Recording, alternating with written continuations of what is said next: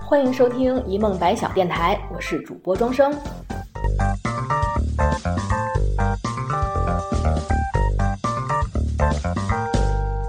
如果您喜欢我们的节目，欢迎订阅、转发、分享，或搜索电台同名微博留言，和我们说说您的故事。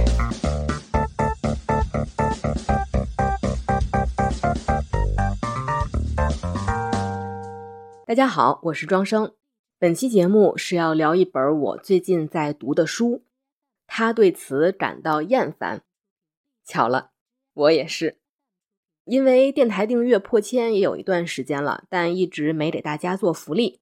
那今天呢，也是一期赠书福利节目。节目开始之前，先说一下赠书方式，就是欢迎大家在节目下方留言，说说在听一梦百晓电台节目的时候有哪些难忘的内容，嗯，或者引发共鸣的时刻，或者说说以后想在节目里听我们聊什么，或者就是单纯的留言，留下你想说的话。我会在所有上线本期节目的平台收集七月十五日到七月二十五日的留言听众，通过 自制一个 Excel 抽奖小程序，随机抽一位听友，送出今天聊的这本。他对此感到厌烦。从一开始，我只想脱下塑身衣、厚重的裙撑、高跟鞋、繁琐的装饰品，我以为我脱下了它们。有了名气，有了钱，我就可以安全幸福。可即使我从身上脱下了它们，我还是感到窒息，因为那些被我抛掉的东西还存在于别人的脑子里，所以我变得和这个世界格格不入。他们开始因为我的改变敌视我、压制我，甚至还想把那些东西重新印进我的脑子里，因为他们想要被束缚住的，不只是我的脚。我的腰，我的胃，还有我的大脑和我的心。我有时充满信心，有时又觉得绝望透顶。我本要选择的路，是一条光鲜的死路，路两边是盛开的鲜花和无穷无尽的欢呼。荆棘藏在鲜花之中，欢呼声压制住了道路两边被荆棘困住的呼救声。那些痛苦在我看不见的地方。我本以为我要习惯他们，无视他们，在欢呼声中继续前进，向着人偶，不再思考，不再深究，麻木而开心地活着。因为这条路看起来光鲜，因为这条路相对轻松，因为它被世界所认可，因为这是最好的路，所以我就应该选择这条路。可这真的是我想要的吗？走这条路，我就可以不再痛苦吗？莉莉丝早就发现了这一现象：当人们夸奖一个男性时，那些男性能很自在地接受夸奖，即使嘴上谦虚，也会露出得意的表情；而每当人们开始夸奖女性，这些女性总是会惊慌，不知道该如何应对夸奖。这种惊慌有时候会变成惬意、不安、怒意展现出来。她自己也是这样，无法坦然承认自己的优秀。无法看见自己的优点，仿佛优秀是什么罪过，被人夸奖是一种负担。他知道他们失败的原因，原本是最柔和也最兼容的方法，但是他们最后却获得了惨败的结局，因为他们实力不够，他们没有获得上层绝对的权利，也没有取得下层绝对的支持，更没有可以碾压一切的力量来贯彻他们的信念。他们一直处于国王和保守贵族们的对立面，他们轻蔑地看着他们，像看过家家的孩子一样，让他们在他们允许的范围内发展。他们小心而谨慎地权衡、隐瞒，在夹缝中求生。而一旦他们做的事情过了界，那注视着他们的力量就能轻松而毫不留情地推倒他们精心搭建起来的积木。他遵循他们的条件。规则，用小聪明迎合他们，用狡猾的话术辩论，用一定的凶狠自卫，以此获得地位。但这地位随时可以被他们收回。他以为他在反抗，他以为他可以重伤敌人，事实上他依然在依附着敌人。他一直被敌人抓在手中，扼住喉咙。他已经站得如此之高，几乎站上了被上帝掌控的伊甸园中女性能站到的最高地位，可是依然自身难保，保不住自己，保不住朋友，也保不住重要的人。最初我听说这本书还是去年在小瑞的书上收到的推送，当时这本书还在晋江连载。说实话，对这本书一开始我是拒绝的，我以为就是普通的网文，女性主义题材的大女主爽文。但我们都知道，这年头所谓的大女主都是讲什么的，我就没想去追。一是因为我也是有些年头不在晋江上追文了，然后我也没有爱发电的号；二是我当时还看了一下内容简介，又是穿越。女主穿越到了游戏世界里，而且还是乙女游戏，还西幻背景，某中世纪欧洲，科尔里奇王国，阿伯特公爵家族，新西亚公主，让人觉得多少有点装杯。但是真正读过之后，我为我当初的斜视和偏见感到愧疚，险些错过了一部年度精彩作品。我也是第一次读到这么严肃的女性主义主题网文，而且读的过程中也几次落泪。我最想对作者说的话就是：你会说就多说点儿，会写就多写点儿。那我真正读到这本书的契机呢，其实是最近，嗯，仍然是收到了小瑞的书的推送。我发现原来这本书在今年四月份的时候出版了纸质书。而且上架了微信读书，等于说是从二一年的晋江连载到二三年出版成册，口碑不降反升。书名呢也是从最初的连载名“女主对此感到厌烦”改为了“他对此感到厌烦”。作者，嗯，在这里我先 说声不好意思啊，因为我也不知道作者的笔名到底念什么。嗯，什么鹤？鹤是仙鹤的鹤，但是第一个字呢？这字儿是左边女字边，右边是不要的不，嗯，是多音字，能念否，念批，念呸。我听过一些 UP 主是念批鹤，嗯，但我比较倾向于念否鹤，因为谐音是 for her，我觉得还挺有意思的。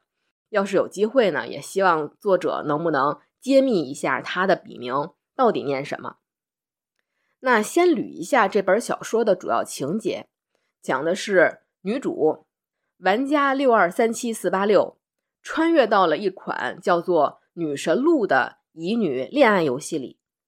这是古代欧洲背景的，嗯，有国王、贵族、骑士、魔法、魔兽、魔石、冷兵器的世界。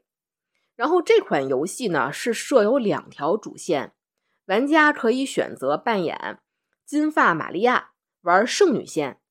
也可以选择黑发莉莉丝玩恶女线，那女主呢就是选择的莉莉丝，后面穿越也穿越的莉莉丝。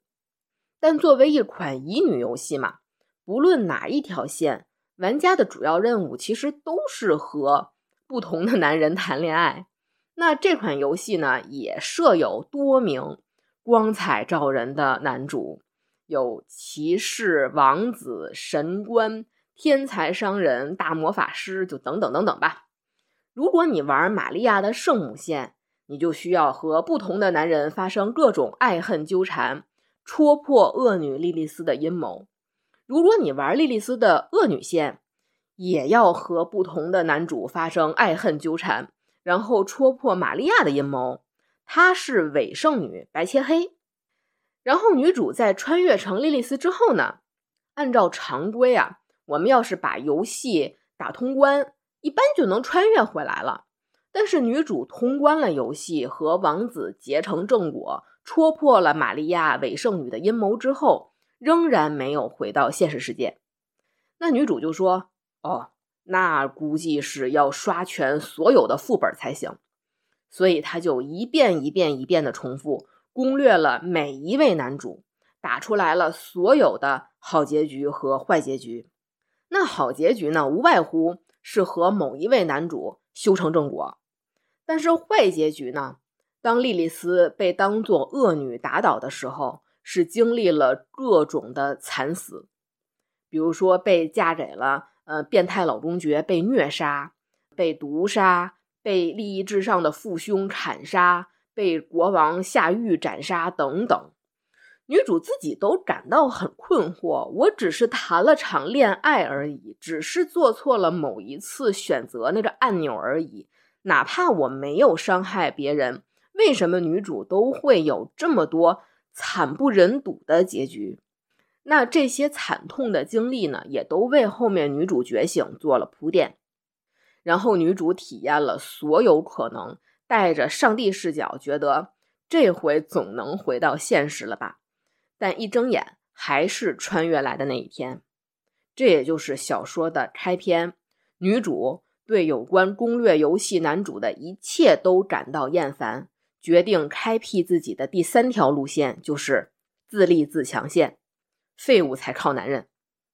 然后小说开篇呢，相当于女主向游戏中的神宣战，她在神像下凭之前刷副本开的天眼，凭借一己之力射杀了魔兽。这个场景呢，本来是游戏的第一个场景，就是恶俗的三角恋产生的那天。在某个公共场所出现了危机，美丽的平民姑娘当街从车轮下或者马蹄下或者巨兽爪下，呃，救了一个小孩儿，被王子看到了，王子解救了她，并对这个好善良、好善良的姑娘一见钟情。而这个场景呢，还正好要被王子的恶女未婚妻女朋友看一满眼儿，从而开启整个故事。但是这个时候的莉莉丝呢，因为已经决定要按照自己的想法打这轮游戏，她直接用剑击碎了眼前的选项框。这是全书第一场热血的场面，从恶俗的二女征夫变为了莉莉丝的反抗。那游戏之神就发现了莉莉丝的觉醒，就和她说：“我的女儿，呀，这会儿又把她称为我的女儿了。你为什么这么愤怒呢？”在最后一轮的游戏里，我能给你最好的结局，我原谅你。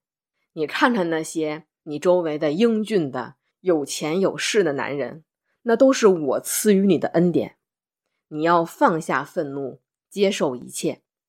就这句话，我相信我们在现实世界中也听到过类似的，就是你要放弃愤怒，接受一切，我就原谅你的叛逆。你仍然可以嫁一个好男人，从此过上幸福的生活，那是你作为一个女人最好的结局。就这句话，小时候听也许会被洗脑，但是长大后再听，简直让人汗毛倒竖。那当然了，莉莉丝并没有向神屈服，她还是决定按照自己的计划改变自己的命运。而且在这个过程中呢，最重要的是，莉莉丝从完全自主的视角。可以重新审视了这个游戏，发现自己之前被灌输的谁是正派，谁是反派，并不是真实的。大量的女性角色，因为这款游戏叫《女神路》嘛，虽然都被冠以女神之名，但结局永远是被污名化、被碾压、被伤害。小说里面有非常多的情节，都可以在现实生活。尤其是我们最近的社会新闻里找到对照，那莉莉丝和她的女性盟友们在前进的道路上，虽然已经戳破了所有的粉红泡泡，还带着莉莉丝的外挂视角，以及她在游戏里的贵族身份、强大的武力值、脑力值，但是他们前进的每一步都还是异常艰难。不论是书的上半部分，莉莉丝想采取怀柔政策和偶像的号召力，从上而下的进行改革，还是后半部分发现好说好道行不通，必须要通过武装夺取政权，还是书里任何一位女性角色开始自我觉醒，选择清醒的痛苦，这条路都充满了血泪。但是好在路上已经出现了越来越多的莉莉丝。想要逃离伊甸园，想要重建伊甸园的莉莉丝，嗯，那除了节目开始呢，我说了作者的笔名，让人拿捏不定啊。其实小说女主的名字莉莉丝也很值得说一下，这名字也不是随便起的。因为刚才说了，穿越的这款游戏叫《女神录》嘛，里面女性角色的名字基本上都有一位对应的女神，比如说玛利亚、圣母玛利亚、公主辛西娅、月光女神。呃，女主的母亲叫尼莫西尼，记忆女神；海拉，嗯，看漫威的都知道，死亡女神。我相信有很多小伙伴也能注意到，一些推送这本书的 UP 主会把子标题起名叫。逃离伊甸园吧，莉莉丝。这也是书里的一句原话。因为一提到伊甸园，我们自然就会想到亚当和夏娃，西方的宗教神话里第一对人类男女。但其实西方神话还有一种流派观点，就是亚当夏娃并不是原配夫妻。他们认为莉莉丝才是亚当的第一任妻子。据说这个流派呢，主要是犹太人。因为他们是信奉圣经里写的《创世纪》，上帝在第六天创造了动物、男人和女人。但是后续的一些基督教的描写里面，他们就不太相信了。他发现后续的描述里面是亚当独自在伊甸园生活了一段时间，过于空虚、寂寞、冷，上帝才想到用亚当的肋骨创造了夏娃去陪伴他。等于说就违背了《创世纪》第六天同时创造动物男人女人的原文。其实我们也知道，很多的宗教神话就是不能自圆其说的嘛。但犹太人嘛就很较真儿，就写了上帝最初是同时用泥土创造了亚当和莉莉丝为原配夫妻，后来莉莉丝逃离了伊甸园，才补偿给了亚当第二任妻子夏娃。他们书写的神话是莉莉丝和亚当关系的破裂，源于一次关于位置上与下的争吵。原文记载，莉莉丝说：“我不可在下。”而亚当说：“我当在上，不可在你之下；你当在下，我在你之上。”呃，我个人认为这是讨论身份尊卑的问题，但是在流传过程中，因为人们的恶趣味嘛。逐渐演变成了一次纠结性爱位置的问题，但是无论如何，莉莉丝都认为自己和亚当应该绝对平等。最后，他通过直呼上帝名讳获得了神力，逃离了伊甸园。他跑到了红海附近，有传言说他是和恶魔相爱，也有传闻说他是和死亡天使撒麦尔相爱。总之呢，是过上了快乐的新生活。呃，上帝知道之后就非常的震怒，要天使捉莉莉丝回伊甸园，甚至威胁他，如果你不回去，就阉割掉他的情人，而且要他每天都死去一百个子孙后代作为惩罚。但是莉莉丝仍然没有妥协和屈服，从此呢，她就变成了恶魔和荡妇的化身，在夜间作恶，谋害新生儿，去报复上帝。就好像我们东方神话有鬼子母一样，西方神话认为古代婴儿存活率低，就是因为莉莉丝的存在。后来呢，也有一种说法，但我认为可能是后人的同人创作，就是莉莉丝有偷偷的溜回伊甸园，但是看到了丈夫已经和另外一个女人在一起了。夏娃对丈夫是完全顺从的，嗯，说什么他就做什么。莉莉丝也许是出于嫉妒。也许是出于对于夏娃的警示和保护，就化作了毒蛇，诱惑夏娃吃了禁果。但是不管怎么说呢，莉莉丝的形象可以说是西方神话里面第一位勇于争夺独立、尊严和自由的人类女性。她作为上帝的创造物，敢于和上帝对峙；作为亚当的妻子，敢于和丈夫要求平等。等于说，同时具备了反父权和反夫权的意味，但毫不意外的，莉莉丝从此也变成了恶女、邪神的代名词，甚至吸血鬼形象的起源也有受到影响。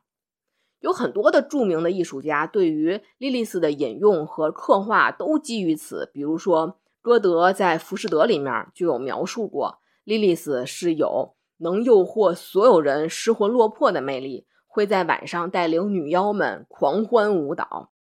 雨果的历代传说里说，莉莉丝是撒旦的女儿，恶魔的情人，会带来恐惧和厄运。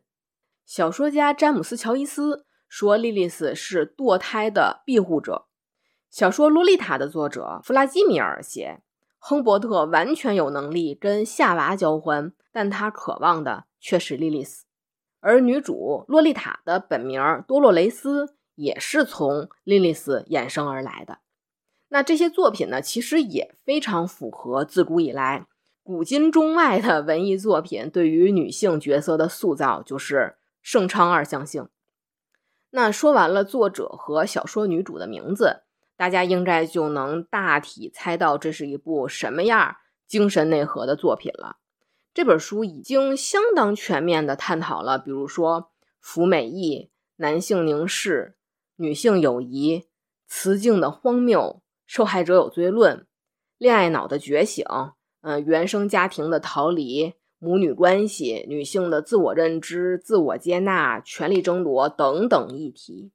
那刚才呢，我们也提到了这本书的乙女游戏设定是有两条线的，在圣女线里面，玛利亚是绝对圣母，反派莉莉丝是恶毒的魔女；但是在魔女线里面，玛利亚是善于伪装的白切黑。莉莉丝是好直率、好不做作的傲娇女，但是到底是魔女还是圣女的评判，无外乎是这条线里面谁成功攻略了男主，帮男主上了位，谁就是正面形象了；反之就是女巫和魔女。这一点呢，和后人对于夏娃和莉莉丝的身份性质的判定异曲同工。和亚当不离不弃、心甘情愿承担生育之痛去赎罪的夏娃，就被誉为人类之母；逃离了伊甸园的莉莉丝，就是女巫和邪神。女主就发现，如果女性角色原本就没有所谓的真的圣女恶女之分，分类只取决于男主的评判，那这场游戏其实从头到尾不过是一场可笑的雌竞。那书中呢，对于雌竞。莉莉丝是做了一个斗兽场的比喻。当时呢，举国上下都知道她的未婚夫王子把一个平民美女带进了宫。觉醒之后的莉莉丝就多次表示，如果你们真心相爱，我愿意退出祝福你们。但是王子呢，既不愿意和莉莉丝解除婚姻，还每次都在公开场合故意选择玛利亚，去刺激莉莉丝和莉莉丝的父亲。而周围人所有人的反应，都是在等着看原配大战小三儿的戏码。书中是这么写的：明明是未婚夫做了不合时宜的行动，为什么大家却觉得丢脸的是他？在现在这个时刻，莉莉丝做什么都是错的。她仿佛陷入了一个斗兽场，她的对面站着玛利亚，而讲台上站着罗纳德王子。看客们围绕着他们，兴奋地挥着手，叫嚣着：“快呀，快冲啊，冲上去打呀！”如果他上去了，大家就会把这作为茶余饭后的谈资。看呢，两个女人为了王子争风吃醋，他们撕头发，互相辱骂。他们会用高高在上的语气轻蔑地说：“这就是女人之间的斗争。”即使莉莉丝什么都不做，也是错。看呢。那个女人认输了，她平时得意洋洋，却连自己的未婚夫都看不牢。这个没用的女人，看客们营造了一种错觉，那就是只要打赢这场仗，就能赢得讲台上的罗纳德王子。但事实并不是这样，他和玛利亚都没有选择罗纳德王子的权利，讲台上的那个人才是真正的选择者。他轻松地看着比赛，得意洋洋，充满优越感，就像看着两个可爱的小狗争宠。若是莉莉丝这时陷入那虚假的优越感，认为自己在争取自己的命运，那可就大错特错了。真正的奖品无法把握自己的命运，但罗纳德王子可以的。比起奖品，他更像一个赏赐者。比赛的结果并不会影响他的选择。所有的胜负都在他权衡利弊的一念之间，他会赐予他喜欢的宠物宠爱，这让我想到了今年上映的广受差评的真人版电影《小美人鱼》。咱们抛去选角形象不谈啊，只说情节。电影里面出现了，不论是原著文字还是动画版小美人鱼都没有的情节，就是假公主和王子的订婚礼上，小美人鱼亲自下场和假公主现场撕头花的情节，俩人就滚在地上，肉搏、飞踹，场面之辣眼，有一种不顾观众死活的抓马。我能理解，这是为了。表现新版的小美人鱼敢于为自己争夺的勇气，但是那场面拍出来，不知道的人一眼望去就是正宫大战小三儿即视感。其实，在原著里面是没有女巫存在的，和王子结婚的真公主就是真的善良的公主，小美人鱼也真心的为王子和公主祝福了。然后动画版呢，它就比较鸡贼。大闹婚礼的情节是那些虾兵蟹将啊、动物天团完成的，但是真人版还真就上演了一场美国版《小时代》的混战大戏。我也发自内心的祝愿他从今以后和我的人生一样，开始发烂发臭。就像安徒生的童话里面没有反派女巫一样，莉莉丝也发现，无论哪条游戏线，其实圣女玛利亚。她就是真圣母，她并没有伪装绿茶。无论哪条线里面，都是大反派的毒蜂新西亚公主。她作为一个从小被当成男孩教养的公主，她有野心，想夺取政权是真的。但是她爱子爱民，辛勤国事也是真的。雌竞固然可笑，但是有很多非雌竞的恶性竞争，有没有可能也是因为？我们长期以来受到了某些邪恶力量的洗脑，让我们误会了对方真实的人格呢？被蒙蔽、被挑逗、被挑动，内部斗争往往是分裂对方力量的第一步。那说到这本书是套了这些西方故事的背景，然后魔幻世界。嗯，虽然我本人啊是有点反感。魔幻穿越文学的，但是用小说的形式去写女性主义，我觉得还是挺新颖的。这就避免了很多单纯的说教，因为毕竟是网文嘛。好的网文真的可以把一些模糊的感觉性的东西和概念性的东西写得简明易懂，堪称是零门槛女性觉醒入门。能通过一些比较有冲击性的故事情节去举出很有代表性的例子，而且还能通过主角团行侠仗义去进行一些大快人心的惩罚。比如说，他们去到一个倒卖女性人口的村子，发现这个村子还在沿袭产翁制。那产翁制呢，是历史上真实存在的，就咱们国家以前，呃，某些地区也有，就是产妇生出来孩子。产妇的丈夫马上躺到产床上了，然后抱着肚子打滚儿，假装孩子是他生出来的。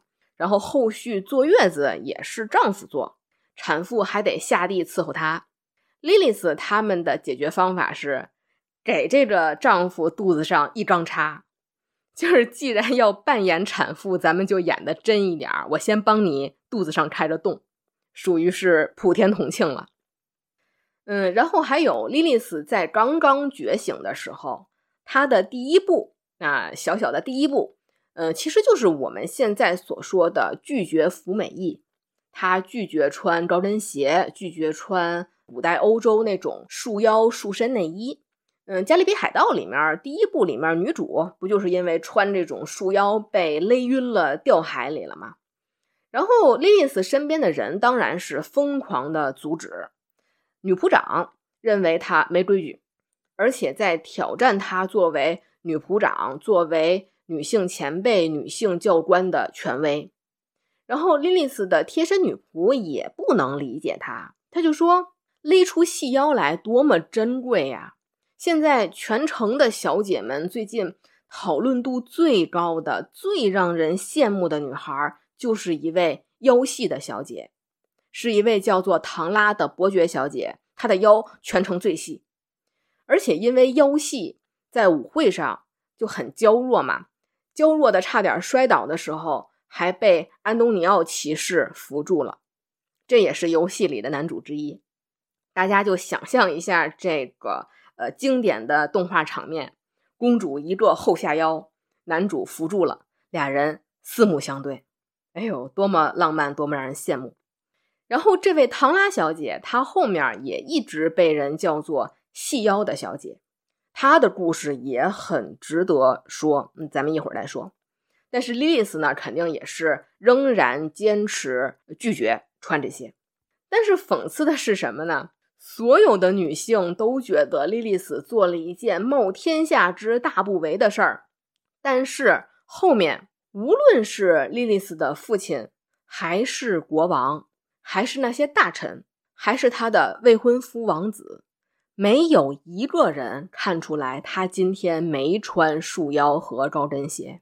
而搀扶了唐拉小姐的安东尼奥呢，也并没有记得那天有哪位特殊的腰最细的小姐。而且唐拉呢，她最后因为为了保全名节，其实是嫁给了另外一个曾经强暴她的骑士。从此，这位人人羡慕的腰细的小姐，变成了她的丈夫和她丈夫的朋友们口中的“你家那位干瘪老婆”。唐拉的故事呢，让我想到了我的一位大学同学，宿舍住我对门的女生，她是典型的江浙美女，骨架也小。本身就已经很美、很苗条了，嗯，至少得有一米六五，最多不到九十斤。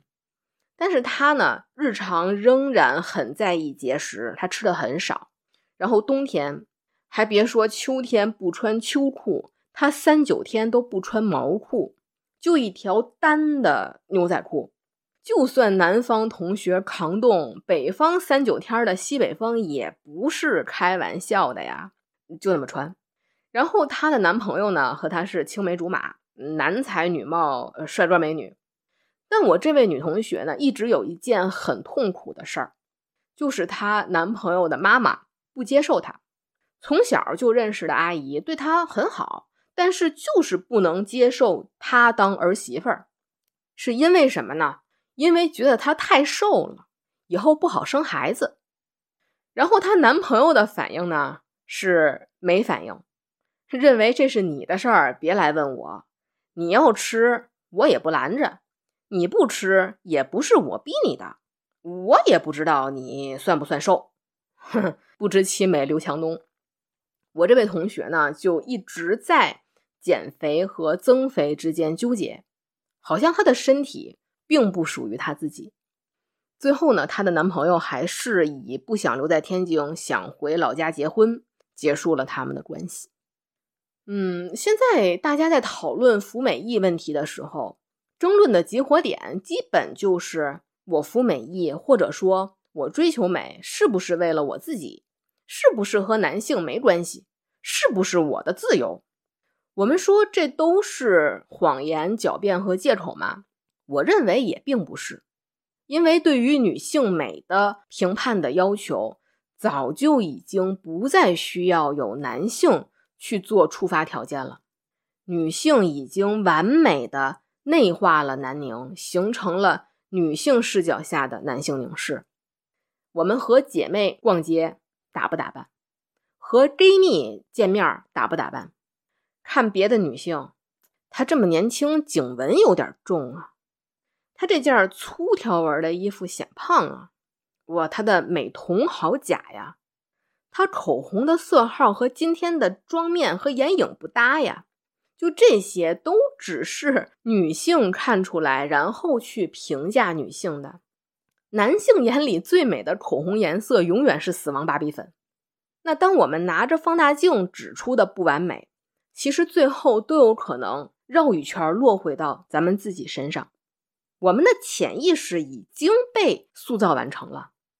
我就想到我大学毕业答辩的时候，我买了一双高跟鞋，那双鞋真的是宇宙无敌磨脚，我那一整天就像站在刀尖上。某福尼的鞋主打就四个字：鲜血淋漓。但是我当时想的是，我以后要多穿这双鞋，穿惯了就好了，我一定能驯服这双鞋。但是有一天，我突然意识到，我并没有驯服过这双鞋，是这双鞋驯服了我。有人逼我穿这双鞋吗？没有，是我自己在逼我自己穿。那说到我们有没有追求美的自由，书里面的细腰小姐唐拉是这么说的：当时的场景，新夏公主就很生气，因为她知道她的子民。贫穷的人是吃不饱饭的，但是贵族家庭的小姐就因为担心发胖不吃东西，她就问唐拉：“你真以为不吃东西就可以吸引来男人吗？”听到这句话，唐拉小姐也生气了：“不，我怎么可能干那么下流的事儿？我是为了我自己。”她说：“如果我更瘦、更漂亮，我就会更有自信，我就会变得更好。”新西亚公主说。可是你瘦的程度已经损伤了你的身体，那又怎样呢？唐拉小姐很气愤。公主殿下，难道我连选择美丽的自由都没有吗？难道我连不吃东西的自由都没有吗？这是我的身体，我愿意怎样就怎样。我破坏自己的身体又关你什么事儿呢？即使你是公主，也不能对我指手画脚。我有权利追求美丽。新夏公主说。我一直以为她是个腼腆内向的女孩，她说话一直都是细声细气的。我没想到她能为了捍卫自己不吃饭的权利，这么大声的对我喊叫。也许她说的对，她有这种自由，有追求美丽的自由。但是我们说唐拉追求美丽的自由是完全可笑的吗？也并不是，这是当时的女性为了改变自己的命运仅有的能做出的努力。无论是束腰、高跟鞋、裙撑还是节食，都是女性为了自己的将来所做的努力。当被打压、洗脑、一直失权的女性，还有这么一条路能获得外界的认可，能获得一些回报，我相信人人都会这么做。悲哀的是，环境、大环境和掌权者决定了女性这些痛苦的变美的努力有没有回报。而并不是我们的努力程度、方式和成果。我也看到过批判、反对服美役的人的观点，就是你愿意丑，不能拉着我和你一起丑；你要求所有女性蓬头垢面、邋里邋遢，那我宁可服美役，我独美。我觉得这也是从一个极端到另一个极端，因为追求美的反面并不是丑啊，并不是邋遢。我们就只做到舒服、得体、整洁，不行吗？但是当我这样想的时候呢，我又想到一件事儿，也许还真不行。就是大家知道有一本杂志叫《名利场》，欧洲的那本杂志，不是每年都会拍好莱坞全明星特辑嘛？大家可以看到，大部分的有多名男女明星合照的照片，女明星都是穿着。上开叉到肚脐眼儿，下开叉到胯骨轴子的礼服，然后坐在吧台上，椅子扶手上，玉体横陈躺在地上，两个女星一左一右依偎在一个男星的肩膀上，但是男星呢，全部都是西装革履，衣冠楚楚，只需要站得很优雅的露出来一张帅脸，不论是红毯还是写真，还是比如说。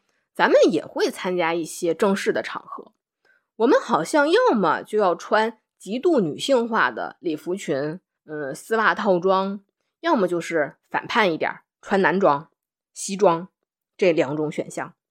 但是让我在外在形象上向男性靠拢，也不是我想要的。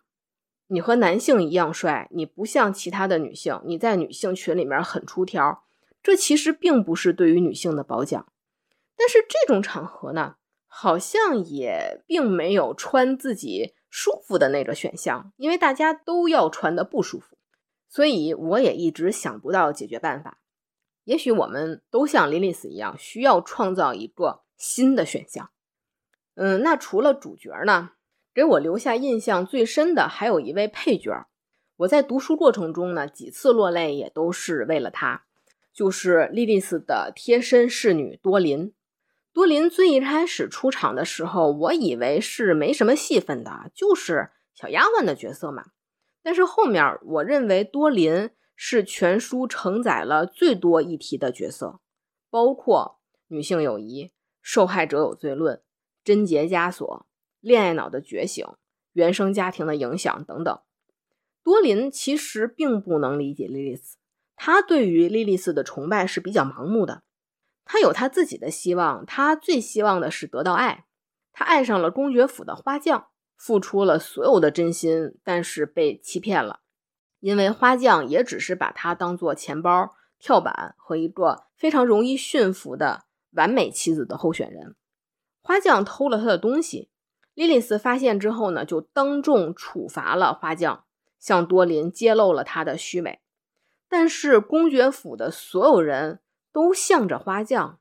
大家先是指责多林为什么允许男友进她的房间，一个男人能进她的房间，就意味着无数个男人都能进她的房间。她怎么能知道谁偷了她的东西呢？然后花匠也立刻污蔑她是荡妇，是撒谎精。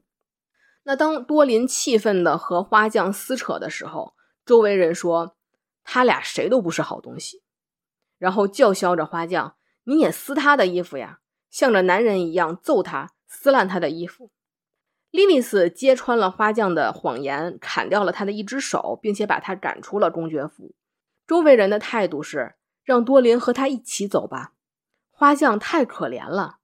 如果没有多林，他就不会偷窃，也不至于被断手、被丢工作。多林才是罪魁祸首。况且多林已经和他在一起了，不再贞洁了，不和他走会被人唾弃的。这段情节写的非常精彩，无辜的受害者如何自证无能，一环扣一环，而且哪怕你每一环都自证成功了，大家也知道对方才是过错方，但是最后最后的一步还有那么一句：他犯错也都是因为你，苍蝇不叮无缝的蛋。好在多林恋爱脑觉醒，也赶走了花匠。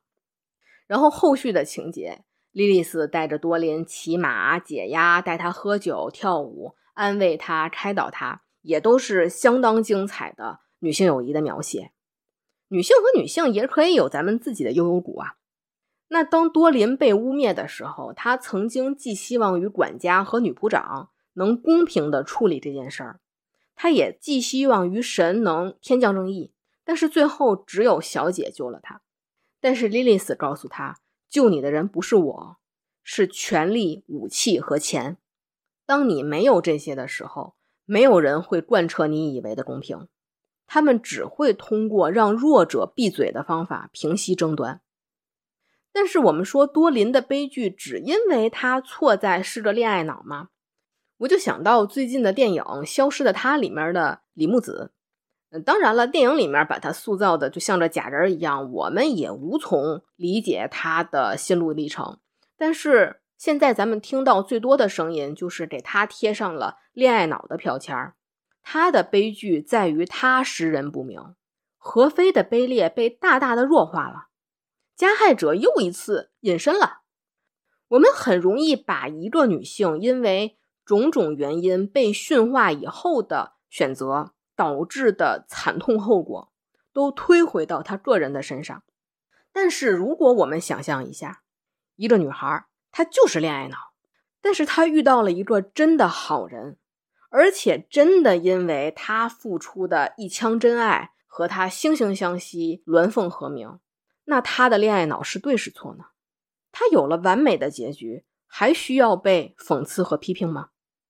那恋爱脑的形成也有很多的原因，像多林渴望爱是源于他的家庭。多林是大女儿，然后后面还有好几个弟弟妹妹，有一个双引号暴躁的怨天怨地的母亲和一个双引号理智的老实的父亲。多林帮母亲干活的时候，他本来觉得自己是个温柔的人，但是当他开始干这干那的时候，他也暴躁起来了。繁重的家务、不听话的孩子，让多林的母亲是出了名的暴躁。但是他的父亲呢，通常是嫌家里吵就出门了，消磨时间，不和孩子们相处。但是所有人都说他的父亲脾气多好啊，妻子那么暴躁，他却没有打他，他真是个老实的好男人。你的父母真相爱。之前我们在有一期录二喜那期节目的时候，我就说过，我非常讨厌现在影视剧里塑造的那些恶婆婆、讨人厌的妈、狂躁的、无理取闹、不能控制自己情绪的所谓的更年期中年妇女形象。这些形象里面有多少是真实的？有多少是被丑化的呢？而真实的那部分情况里，难道就真的只是因为她们是女性，是不稳定的内分泌荷尔蒙导致的吗？也未见得呀。多林呢，就经常觉得，如果没有孩子的负担，会不会好一些？如果没有我能让母亲幸福一点，那世界上没有我也无所谓。正是因为没有得到过爱。才会想要去通过爱别人来获得一点爱的回报。莉莉丝就和多林说，以后只对他有一个要求，就是学会自己先爱自己。最后围绕多林的呢，还有一条线是讲贞洁枷锁的。因为多林和花匠的事情点破之后，就开始很多周围的人都对他指指点点，说他原来是假正经，呃，不守妇道，说他害了自己的男朋友。多林呢，就做了一件事儿，就是在自己的额头上做了一个魔法印记，只要和男人发生关系就会死。多林就觉得轻松多了，只要他活着，就证明他是贞洁的。这段情节就让我想到了祥林嫂去寺庙捐门槛儿，为自己的不贞洁赎罪。莉莉丝相当的愤怒，就问为什么多林要自己给自己套上这个枷锁？为什么要证明贞洁给其他人看？而这个魔法印记也是最终导致多林死亡的原因。多林为了给关押在监狱里的莉莉丝送武器和狱卒发生了关系，通过性贿赂帮助了莉莉丝，但是也死在了莉莉丝的眼前。他就问他的小姐。为什么惩罚总是这个？为什么交换也总是这个？我觉得围绕多林的差不多有十章情节吧，都非常的精华。包括后来多林的理想是和莉莉丝和莉莉丝的盟友们去一个真正自由的地方，建一座温馨的房子，过平淡的生活，类似于现在咱们说的女性社区的一种描述。很多情节都非常感人，我也只是说了其中的一部分。那多林的死也是导致莉莉丝进一步觉醒的直接原因。这也就到了上半部分的结尾，他们是我。那除了多林呢？其实还有一位很多人都喜欢的角色，就算是全书的女二，莉莉丝的盟友新西亚公主。在新西娅的身上有很重要的一个议题，就是女性的自我认同。新西亚公主从小假充男孩教养，就是为了夺权。但其实呢，夺权也不恰当，她只是争取属于自己的权利嘛。因为她一直是付出了相应的努力，也有相匹配的能力。但是呢，她一直觉得在男性的世界和女性的世界，她都找不到合适的属于她的位置。西西呀和莉莉丝，按咱们的话说呀，就都是嫡女、嫡长女。但是在父亲的眼里，嫡女是远远比不上庶子的。但是呢，他们还偏偏放不下优秀的女儿能给他们带来的利益。所以，这些父亲应该是应该是世界上最希望自己的女儿能闭嘴的人，最好像老牛一样，就只干活儿，别说话。然后，他们是我这一章之前。莉莉丝和新西亚公主还不能和自己的女性身份和解，他们觉得不做普通的女人，像男人一样当骑士、当太子、夺皇位，拥有别的女人没有的机会，就可以改变一切。但事实就是，他们并没有办法独善其身，也不能把自己和其他的女人割裂开。当他们说你和其他女人不一样，你不像个女人的时候，他们是在夸奖我吗？不，他们是在彻底贬低我的根本。单打独斗，在掌权者的眼里，就像小孩过家家，是随时可以被打倒的。他们最后要做的是团结更多的普通女性，去走一条新的路。那前面说了这么多哈，其实说到现在也就不到全书的一半内容。呃，然后时间关系，我就不再更多的剧透了。还有很多精彩的情节，包括新角色迪赖和海拉去更深的探讨家庭关系、母女关系等等。还有在晋江上被锁了的，嗯，第一百一十九章，探讨了男性凝视。男性凝视并不是简单的通过女性凝视就可以反抗的。偷窥狂当时被扒光了，捆在树上。仍然洋洋自得。他说：“请看，这就是能带各位小姐上天堂的东西。虽然这个东西后来被莉莉丝砍掉了。当一个男性盯着一个女性的时候，女性脑子里有几十种想法让她产生恐惧；但是当一个女性盯着一个男性，男性脑子里大概只能感觉到他喜欢我。就像席瑞说的，女性凝视反而是一种注意力的争夺。”他生怕你不凝视，所以类似还有很多精彩的章节，大家可以自己去读书感受一下。那说完了我对这本书的正面评价，再说一下网上一些对这本书的负面评论。首先，我个人的话是认为这本书还到不了某些博主宣传的女性必读、振聋发聩的神作这个高度。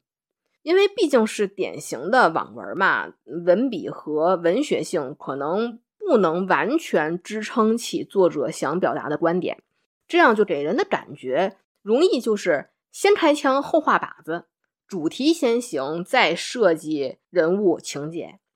所以我在读这本书的时候，感觉也许是因为比例有限啊，并没有把人物形象刻画的非常丰满立体。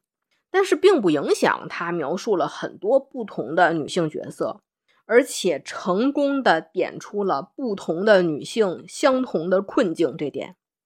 而且能有女性创作者愿意发声、敢于发声，就已经利大于弊了。现实生活中，很多女性有自己的思想、自己的观点，但是不表达，那就基本等于没有。私信的很多，但是公开评论很少，这种现象非常常见。就这种不表达，也许是羞于说出口，也许是找不到合适的词汇、语言或者途径，但是他对此感到厌烦的作者，成功的表达出来了。这本书虽然有很多情节是主角在发表长篇演讲，但真的不尴尬，完全不尬，特别真实。而且我觉得文笔其实也不是什么太大的问题。我们以前的节目里面也提到过《暮光之城》和他的同人文《五十度灰》，那文笔真是一本赛一本的，令人发指。主题也挺无聊的，但也没有影响人是大热 IP 嘛。那网上的负面评论呢，基本集中在这么几点：第一点是认为女性角色不真实（双引号），虚构的女性地狱。咱就说这玩意儿还需要虚构吗？而且我感觉书里更像是虚构了个天堂啊！莉莉丝是多大的外挂，多大的背景武力值？而且咱们细想一下，她作为公爵家的小姐都能沦落至此，其他人哪来的自信能独善其身呢？而且一说到再牛掰的身份都可能悲惨，我又想到消失的她了。之前电影口碑下降的时候。有一风靡一时的 tag，就是人家是四十亿的富婆才有消失的资格，你四十块电影票都是男生买的，哪来那么大后劲儿？说的就好像之前的杀妻案、纵火案、开车碾压案，那些在冰箱里面、下水道里面、绞肉机里面的妻子就都是亿万富婆一样。合着现在连被杀的资格都要攀比和努力争取了吗？以前的 PUA 还是？你这么丑，这么穷，这么胖，除了我，谁还会爱你？现在的 PUA 是已经连脸都不要了。第二点啊，咱们说回来，就是说这是一篇故意的虐文啊，作者是虐女老手了。这一点的话，其实我还特意去搜过一下这位作者的其他作品，也并没有，因为女主对此感到厌烦，好像是这位作者唯一一本书。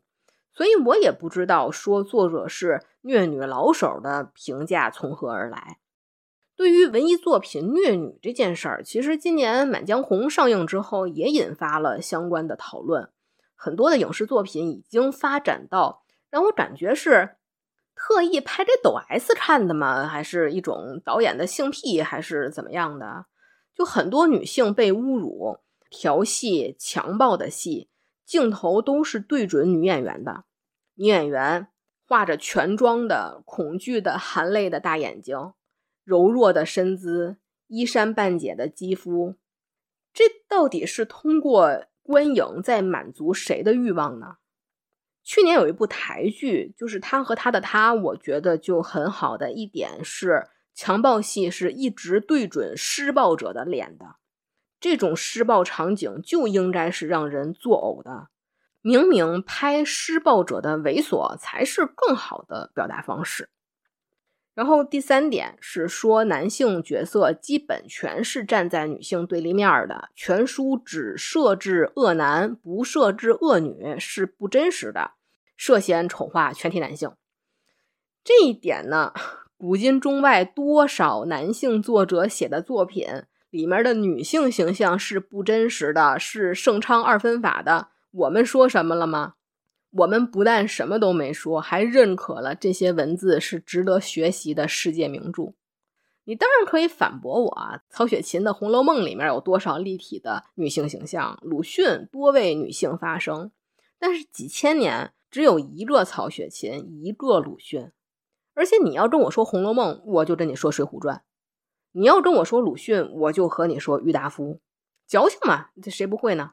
咱们说的是比例，大部分经典或者 不经典作品里的观点和作者的潜意识都还是父权制的。具体可以参考著名的文学批评论著《阁楼上的疯女人》，看女性是如何在文学历史长河中被施语和被妖魔化的，以及女性作家的困境。确实，现在有很多声音认为女性已经享有了足够多的权利，已经说了太多不该说的疯话。但现实却是，长久以来，成百上千年以来，女性都是被剥夺了声音、文字和语言的。而剥夺语言就是剥夺力量，女性的发声才刚刚开始。其次说全员恶男啊。其实书里也塑造了相对中立的男性形象，就是乙女游戏不是得有很多男朋友吗？书里的安东尼奥骑士和伊莱神父，他们出场的时候，我承认有那么一刻，我自己都无法自控的觉得他们还不错，他们能理解莉莉丝，他们也许能和莉莉丝站在一起，而且说实话，在书里面。女主在刷不同游戏版本的时候，很多版本里他俩人也确实没有伤害女主，但是这并不能代表他们的存在对于女性的蔑视和打压。这种人在现实世界里才是最多的，也最具有迷惑性的。就是也许他人不坏，但不代表他就是好。安东尼奥他赞美莉莉丝的能力。也确实会看不惯男骑士对于他的呃羞辱和性骚扰，但是他觉得这种羞辱产生的原因是女性就不应该涉足属于男性的圈子，谁让你往男人堆里凑了？性骚扰是他们的男性本能啊！当他听到女性呼救，只因为当时周围是红灯区，就认为呼救的女性不是良家女子，也就无需救助。而莉莉丝作为良家女子，也不应该进到红灯区里面去救助。但其实被强暴的人也是良家女子，就是暗恋他的西妖小姐唐拉。唐拉在获救以后，还对莉莉丝发过一次火，就说：“为什么救我的人是你？如果没有你，当天值班的安东尼奥就可以救我了。”但实际情况是，如果当天只有安东尼奥，他根本连理都不会理这个呼救。还有伊莱神父，他也是认可莉莉丝的优秀和神性的，但是他明知教会会长期性侵儿童，他自己也是被性侵长大的，但是他并没有救助那些孩子，也没有离开教会，而是选择了自欺欺人，成为了国家最负盛名的青年神父。有一章里是当他看到被家暴的女人塞维拉和她的虐待狂侯爵丈夫，他明明听到这个丈夫要切掉妻子的手臂，割掉他的舌头，弄瞎他的眼睛。伊莱神父仍然认为这不过是夫妻吵架的气话。侯爵爱他的妻子，而且如果塞维拉也爱她的丈夫，就应该遵循她丈夫定下的规则，她丈夫自然就会对她好了。但是结局是，她让塞维拉的丈夫把塞维拉领回家，她丈夫就真的割掉了她的舌头。就这种人，因为在书里面我们开了上帝视角，才能看到他们的虚伪；但是在现实生活中，我们只能看到他们冠冕堂皇的表面。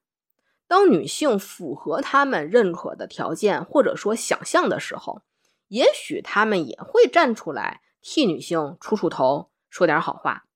例如最近被扒的金星老师，有时候让人怀疑他是不是打入我军内部的特务。就是他心里可能还是不认可不符合他想象的女性的，这就是某些评论常说的，并不是所有男性都是恶男。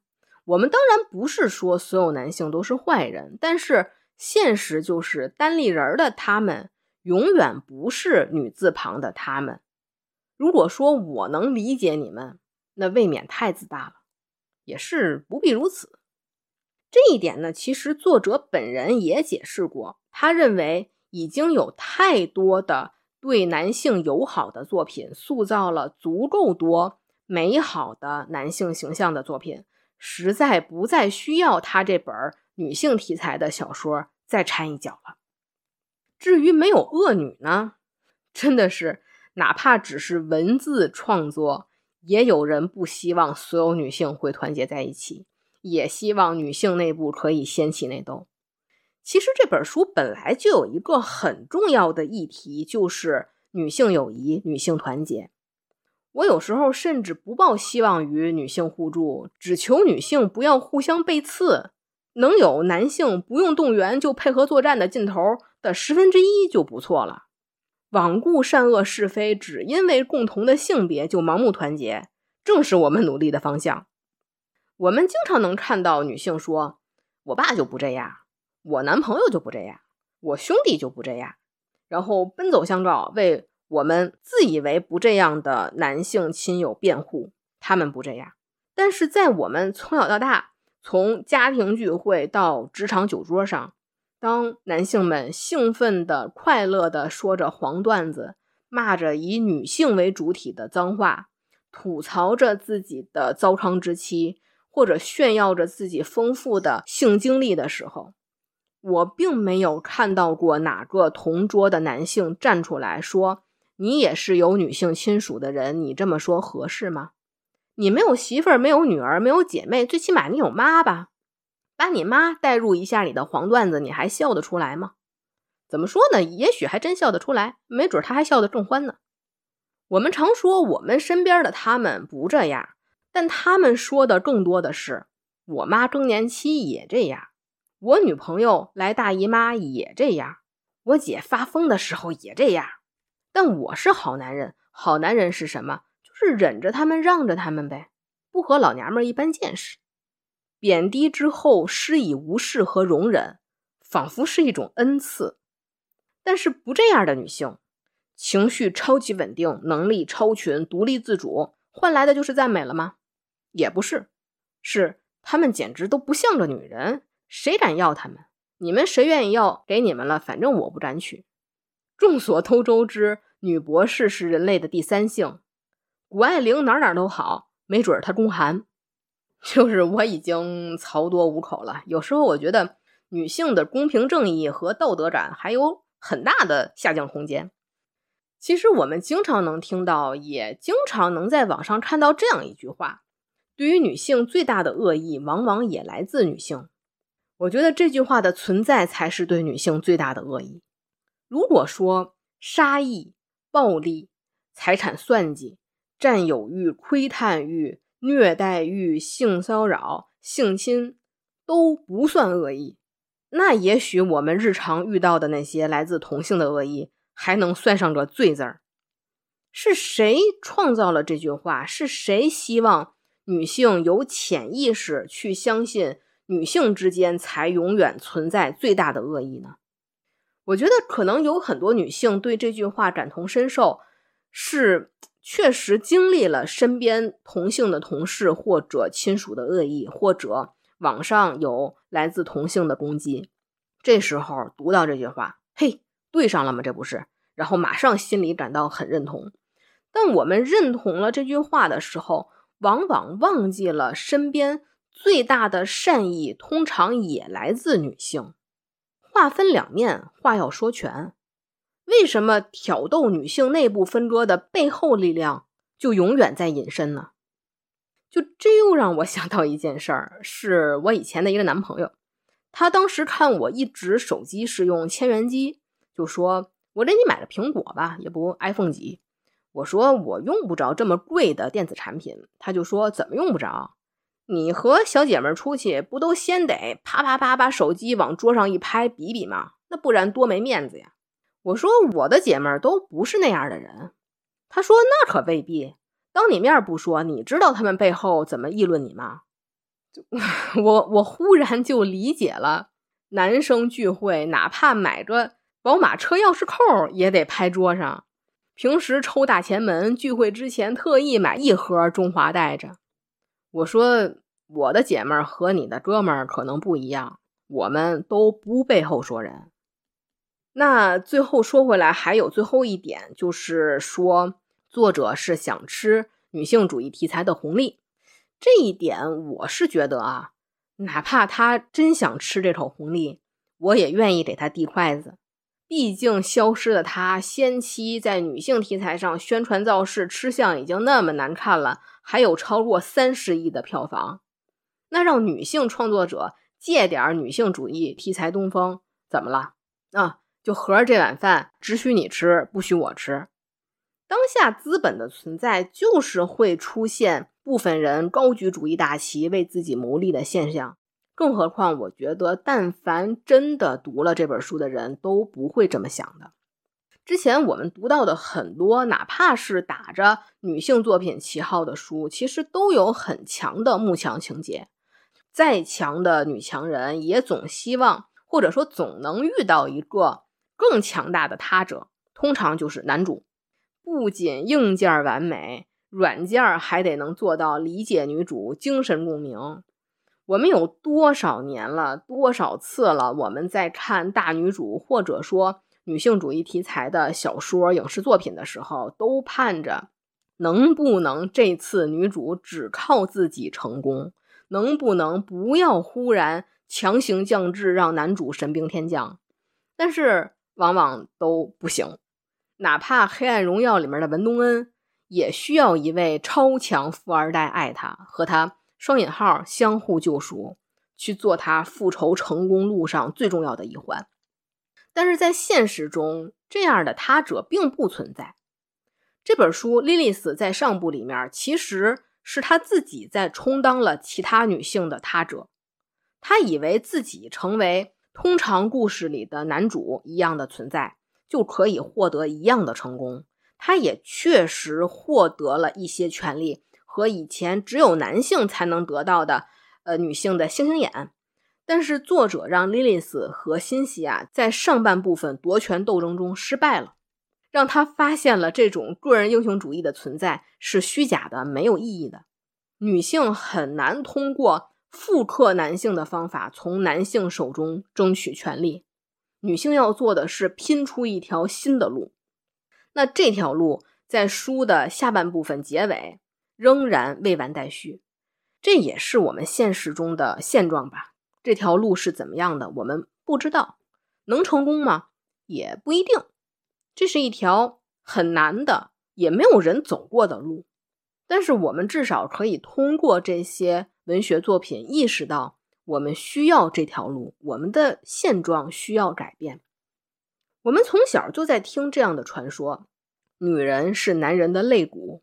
开天辟地的时候，人是男女同体的，神惧怕人的力量，就把人一劈两半儿，所以男人和女人总要找到自己的另一半才能完整。但是更讽刺的是，当我们默认了我们自己是男人的肋骨的时候，在男人的眼里，我们是女人如衣服。还有说女儿是小棉袄的人，别忘了小棉袄也是衣服。我们明明可以做高山，做鲲鹏，做人杰。我们明明可以选择不做衣服，不做肋骨，去做我们自己。那以上就是今天要聊的这本书。他对此感到厌烦，感到厌烦很不错啊，往往是觉醒的开始。那节目最后再说一次获得赠书的方法，就是在节目下方留言，留下你想说的话。我会在所有平台收集七月十五日到七月二十五日的留言听友，随机抽出一位送出今天聊的这本书。那今天的节目就这么多。如果您喜欢我们的节目，欢迎点赞、订阅、转发、收藏。那谢谢大家，我们下期再会。